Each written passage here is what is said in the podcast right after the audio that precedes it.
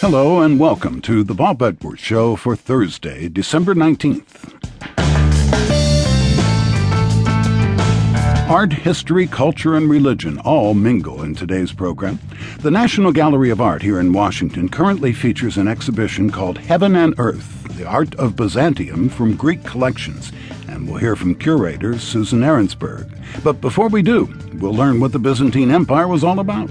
Our authority there is historian Roger Crowley, author of 1453 The Holy War for Constantinople and the Clash of Islam in the West.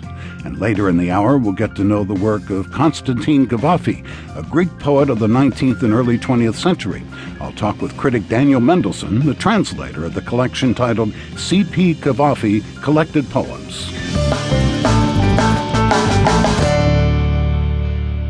For over a thousand years, the Byzantine Empire dominated much of the Mediterranean world. At its height, it stretched from the Atlantic to the Black Sea, with its fabled capital Constantinople straddling and dividing the eastern and western worlds.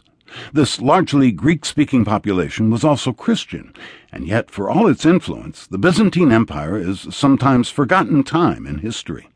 In light of the National Gallery of Art's exhibition, Heaven and Earth Art of Byzantine, we're taking a closer look at this civilization.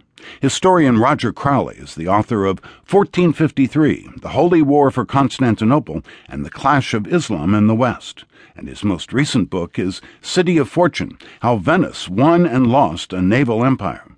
We start our conversation with why, in 324 AD, Emperor Constantine moved the capital of the Western world from Rome to a small eastern city in modern day Turkey.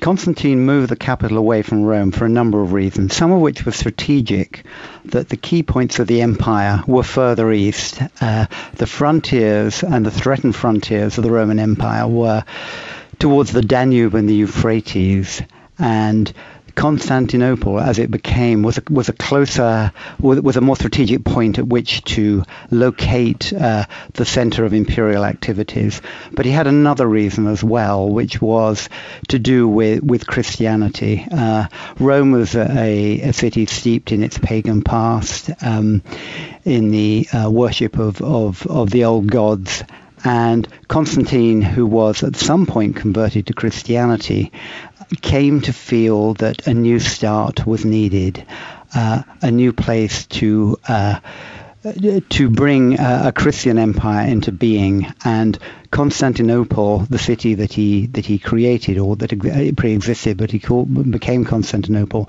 was the place to uh, live that uh, dream.